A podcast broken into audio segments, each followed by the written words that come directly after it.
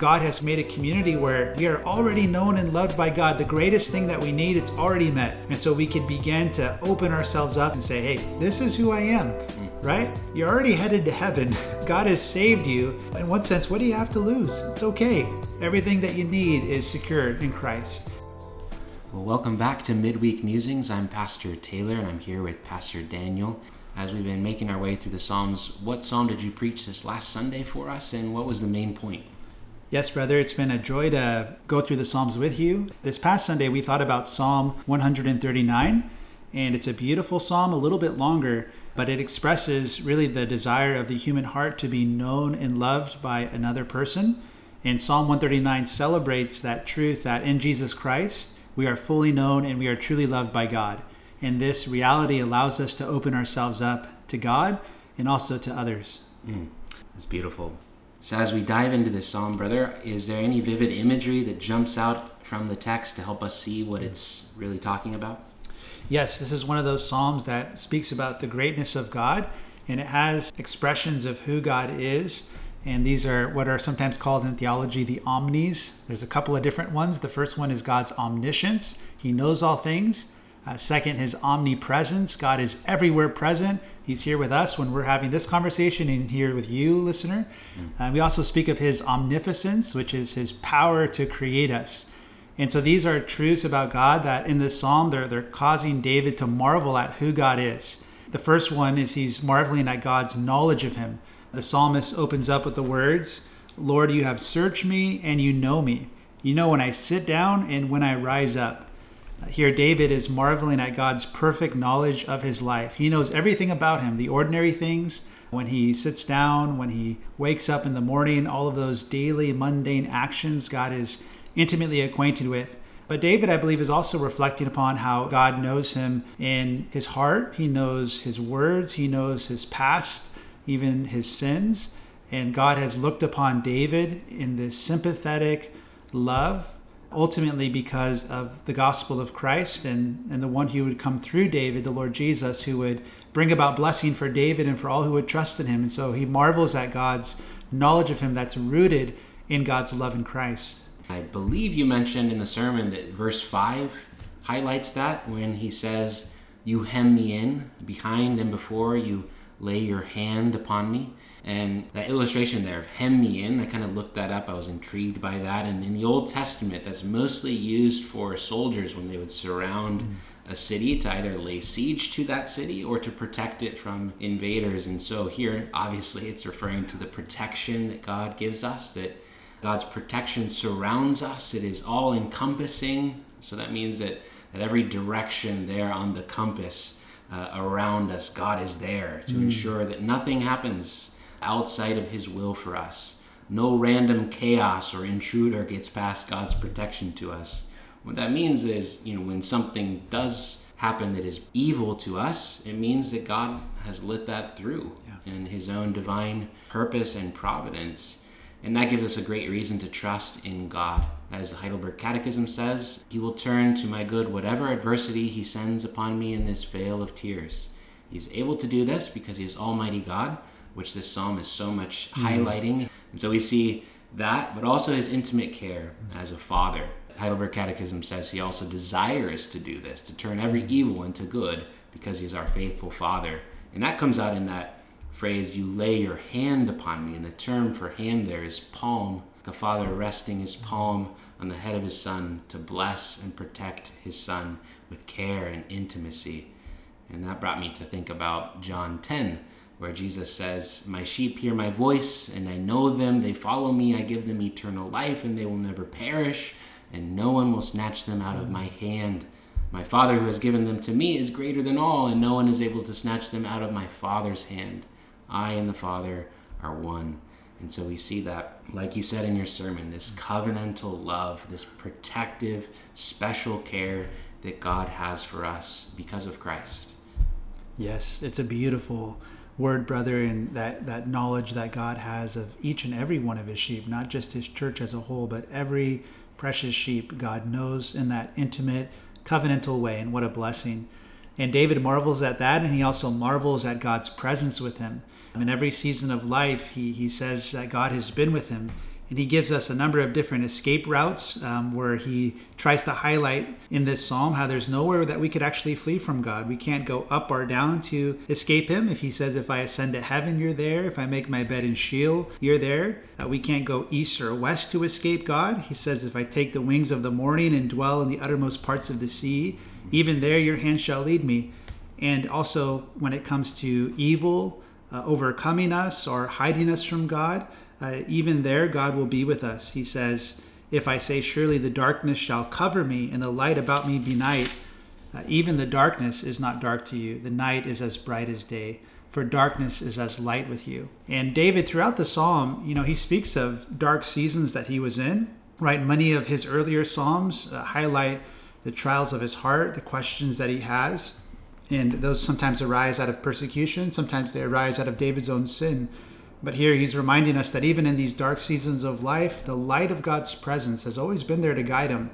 And I think that's all something that we can relate to as Christians. We can remember maybe before Christ or even while we were followers of Christ, we fell into seasons of life where we were foolishly giving into sin, maybe trying to run from God maybe trying to, to hide from the Lord in different ways because we were sinning. But maybe we could remember how in those seasons as well, the light of God's presence was there, convicting us, guiding us, protecting us, and keeping us ultimately in God's care. And I think that's part of what David is celebrating here that there's no season of life, there's no place on this earth where God is not present with us to, to be that light for his children. Mm. Such a good point, and you know, it reminds me that in this life, as God leads us forward, He's leading us through the dark valley. That is part of our journey to go through those places of darkness. It's easy to be overwhelmed by the darkness, but I love how David remembers here that the darkness is not dark to God. Mm. To God, the night is bright as the day, and the darkness is as light with Him, which means that even though we can't see the light and the warmth of God's presence with us in the darkness, that He is always there with us and He's unfazed by the darkness. He's not overwhelmed by it. He's in control over the darkness. And if we belong to Him by faith, as you just said, He will always lead us through those dark valleys mm. into the light of His glory.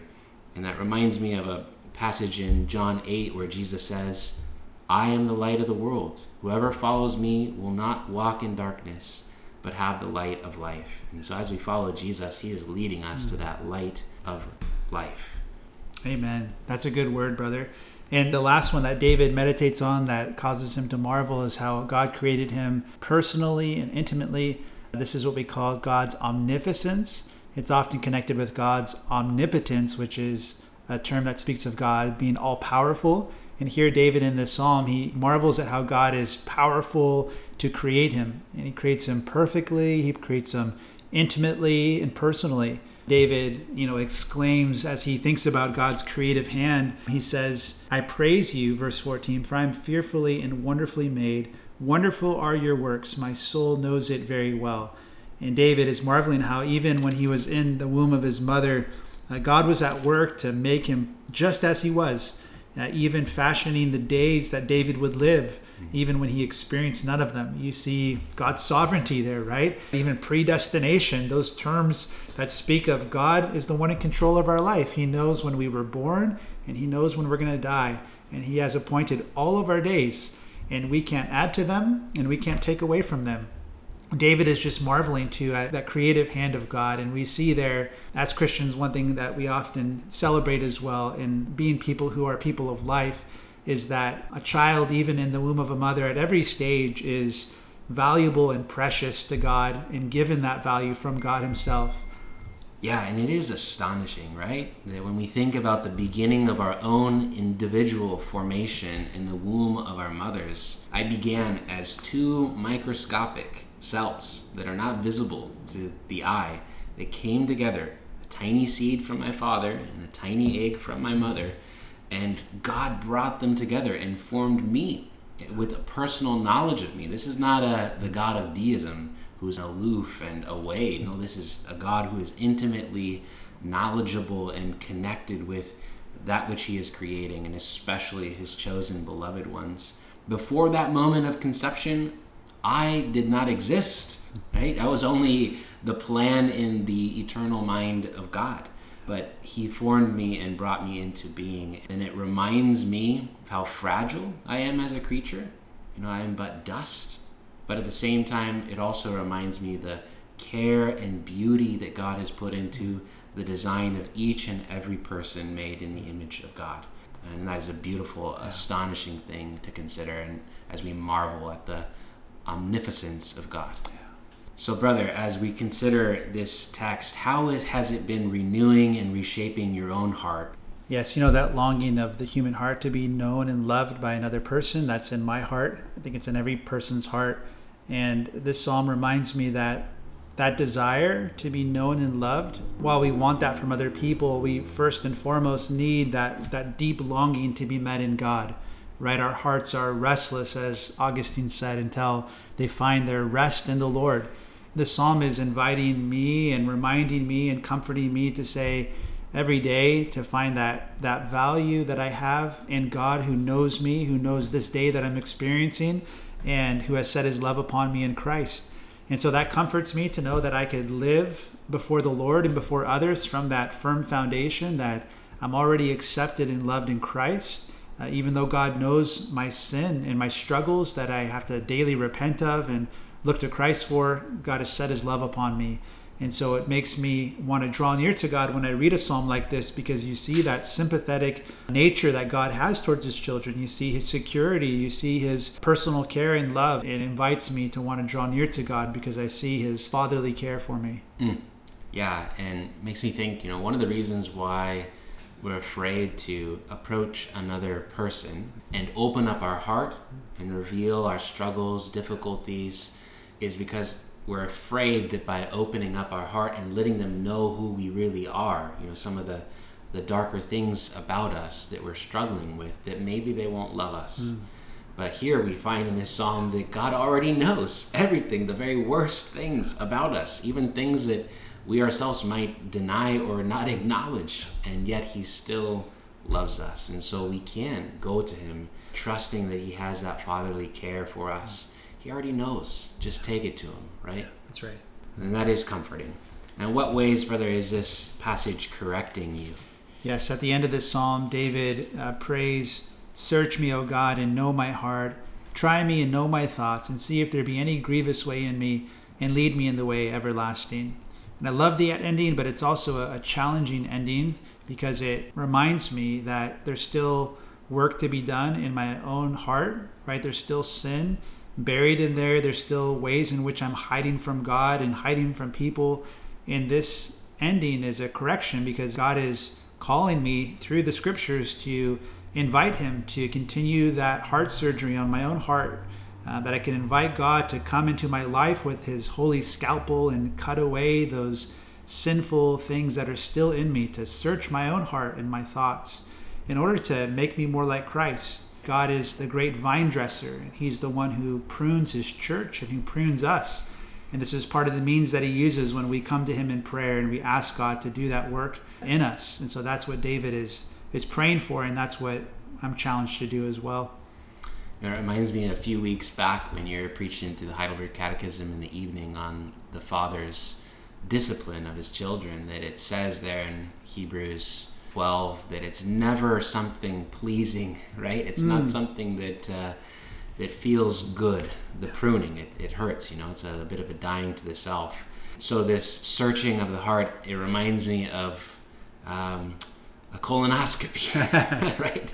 So it's not something that any of us wants to go get done or have the doctor do for us. It's not comfortable. I haven't had one myself, but i am afraid of that in the future. I've heard the stories too. yeah, but it is important, right? Why? Well, if there is something evil growing inside our bodies, like a cancerous tumor, well, we want to find that out, right? We want the doctor to find that and then take it out, either by surgery or by some kind of treatment. And so I need to have the humility to ask God to do that.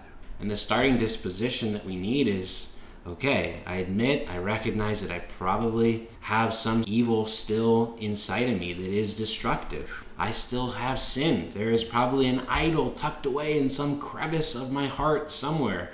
And Lord, I want you to find that. and take it out. Help me deal with it. And it reminds me of First John, where he says, If we say we have no sin, we deceive ourselves, and the truth is not in us. And so let's not deceive ourselves. The psalm is telling us, don't deceive yourself. You know, we all have faults and sinful habits that we all need to work on. But we won't work on them until we notice them, until we find them out. You know, when we ask God to search out our hearts, we're not asking Him to find something that He doesn't know about already. Mm. He knows about it already. We're asking Him to help us see that more clearly so that we can then give that up to God and ask for His grace to help us work it out of our heart. You know, how does this play out, Pastor Daniel, in the life of the church? When we ask God to search out our hearts, see if there's any grievous way within us, what does that look like practically? And it's a beautiful thing if you think about a church community that is collectively praying a prayer like this, right? When we are individually coming before God with this heart, we're, we're more likely to be able to talk to our brother and our sister and, and invite them to search us as well. Mm-hmm. Hey, brother or sister, like, you know, maybe you see some things in me that I don't see in myself, right? It's like sometimes you got some food caught in your teeth or you got some cream cheese on the side of your mouth and, and your brother has to say, hey, you got something in your teeth or in your mouth, right? We don't see it. And we need that even with our, our sin or with our struggles, maybe how we're coming across in different ways. And this is something that helps to build a culture in your church where people are open they don't have to hide in their shame because together we know that we are dirty, but we have been covered in the righteousness of Christ, beloved uh, of the Lord. And so now we can open ourselves up not only to God, but one another and say together, we need Christ. We need to, to be searched and we can begin to share. Begin to ask for prayers that are not just generic prayers, pray for me in general, but hey, pray for my marriage that is struggling right now. I'm having a terrible time raising my kids. Please help me with that. I'm overwhelmed at work. I'm, te- uh, I'm tempted to sexual temptation or to greed or to covetousness. You know, in this particular area, this is what it looks like. Pray that the Spirit would would search me, reveal it, and that I would be able to turn away from it. So we'd be able to to begin to share with each other uh, when we take to heart this truth that we are already known and loved by God. That's great. It reminds me of this time when uh, some years ago I met up with two of my closest friends, and part of our goal or intention of our meeting together and spending some time together was that we were going to encourage one another and first say where we see evidence of God's grace growing us and maturing us, and in that way building each other up. But also at the same time, we were going to ask and kind of be vulnerable and say to one another, okay, we know that we love each other here, but also I want to hear from you guys where you think I need to grow. You know, is there anything that's grievous within me that I need to be working on that I might not be fully aware of? And we shared those things, we encouraged one another, and then we prayed together. And so finding that time with others that you can trust and love in the life of the church, eh, it's a beautiful thing. Yes. Yeah. So, brother, as we continue talking about, you know, the practical aspects of the psalm, are there other practical takeaways for different kinds of people in our congregation?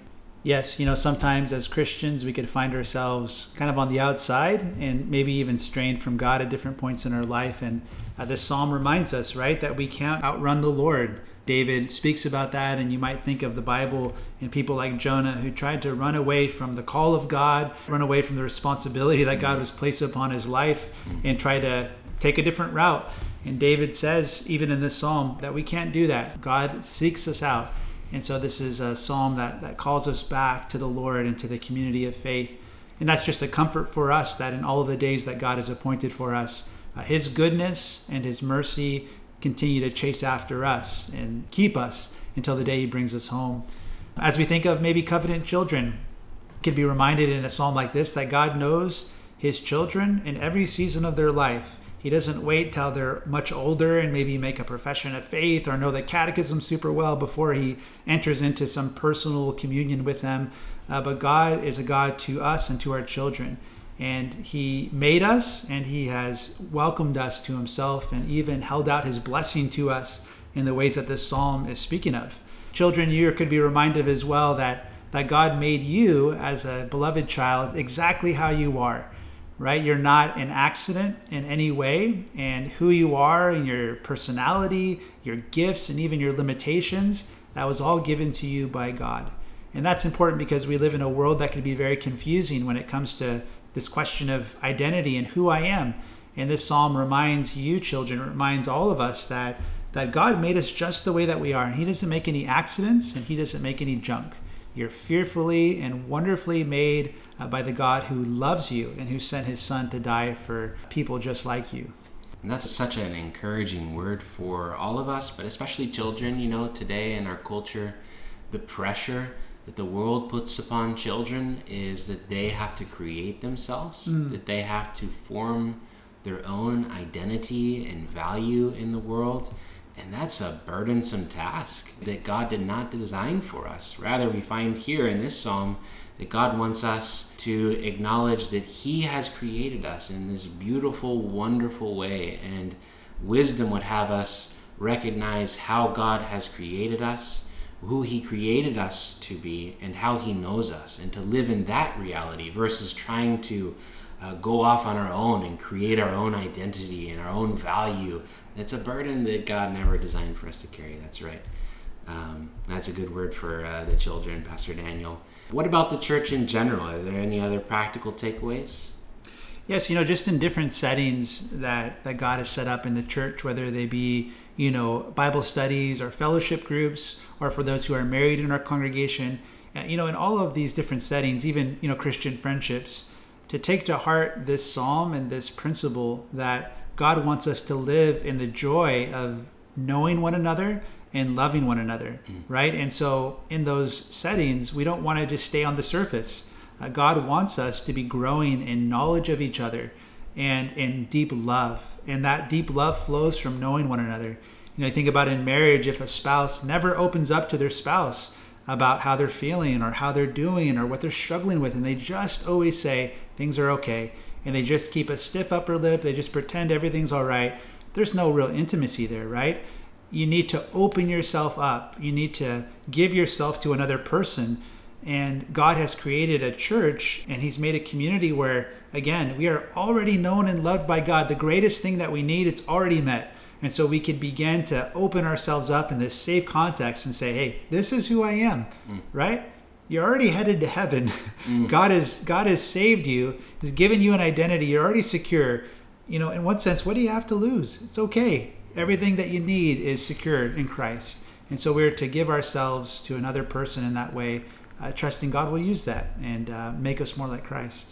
One practical piece of advice here is we could ask the question when we come to meet one another for coffee or what are the joys and burdens currently upon your heart? Good. You know, with that kind of question, we immediately go into the deep end. Then take the gospel and apply it to that person's heart to encourage them, to comfort them with the words of promises in God's word that their sins are forgiven, that God is with them. You know, all the promises and realities that we're talking about here in this psalm. And in that way, loving one another and building one another up in Christ. Mm-hmm. Now, brother, also as we are a cross cultural church, what in this passage calls us to love those who are different from us culturally? Well, in this psalm, we're marveling at who God is and how he knows us and loves us. And as we think about who God is, we're reminded in places like Ephesians 5 1, as beloved children of God, we're to be imitators of him. And you think about how completely different God is from us. He's different from us in his very being, he's different from us ethically and morally, he, he doesn't have any sin, right? He is light.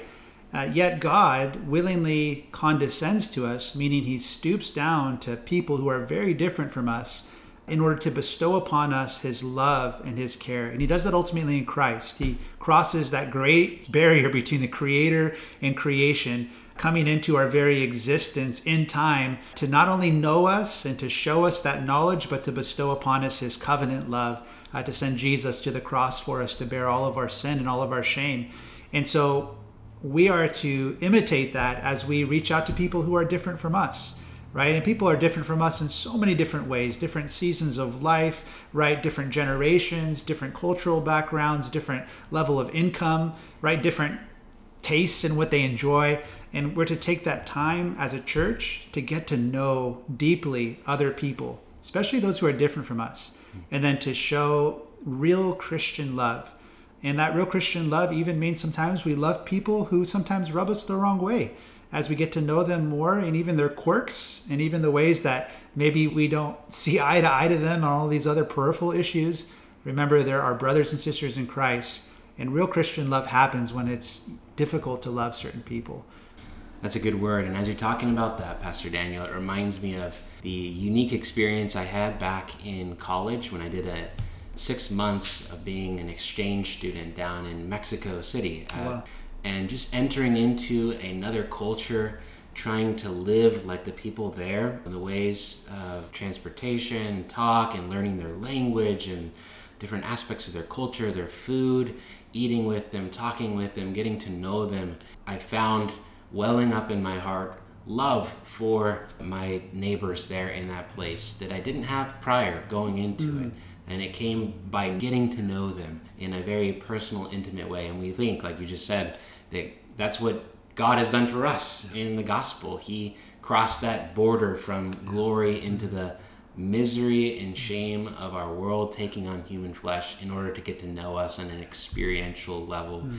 And He has so loved us in that way. And like you said, we are to be imitators of God. Mm. And we can do that even here in our place in the city of Ontario, getting to know our neighbors who are different from us in those ways and growing in love for them in that process. Pastor Daniel, in what ways does this text also give us a bigger and better understanding of who Jesus is? Yeah, we, we're hitting on that already and, and recognizing how far God was willing to go to show us uh, that love and that care. And He sent Jesus to take upon our flesh, to know our very humanity in that experiential way as the one who is both God and man, and to ultimately go to the cross for us to bear all of our sin, all of the things that God knew about. He sent Jesus to come and die for our sins in the past, present, and future and when we think about the darkness and we think about evil, only Jesus has experienced that darkness of the wrath of God upon him, the darkness of separation from God, when the powers of evil conspired against him. Yet he overcame them, he put them to open shame at the cross, triumphing over them. And that gives us great comfort even now because our Lord is ascended and he is with us in every season of life. And this gives us a, a big view of him because we see not only how far he went to know us and to love us, but we see his constant care. As you mentioned earlier, he's that good shepherd who keeps us in his hand, and he reminds us that he is with us even to the very end of the age. So, as we think about the knowledge of God, the presence of God, the personal care of God, it leads us to marvel at the gospel of Jesus and how those things are supremely seen in him. As we've been talking about this, what passage might we commit to memory here? Yes, you know, one passage I would recommend is one I, I, read earlier. It's the very last portion of the psalm, but this is one that we could pray, and maybe I invite you, listener, to even just take a moment after this podcast and and pray these words of David, where he says, "Search me, O God, and know my heart; try me and know my thoughts, and see if there be any grievous way in me, and lead me in the way everlasting." And again, God invites us to pray that vulnerable prayer because we are already known and fully loved by Him. Well, that's a good word to finish on, brother. So encouraging uh, to remember that we are fully known and fully loved, even as we ask God to search our hearts. We hope, beloved, as you've been listening, that this has been an encouragement to you, and we look forward to coming back and bringing you another musing on God's Word next week.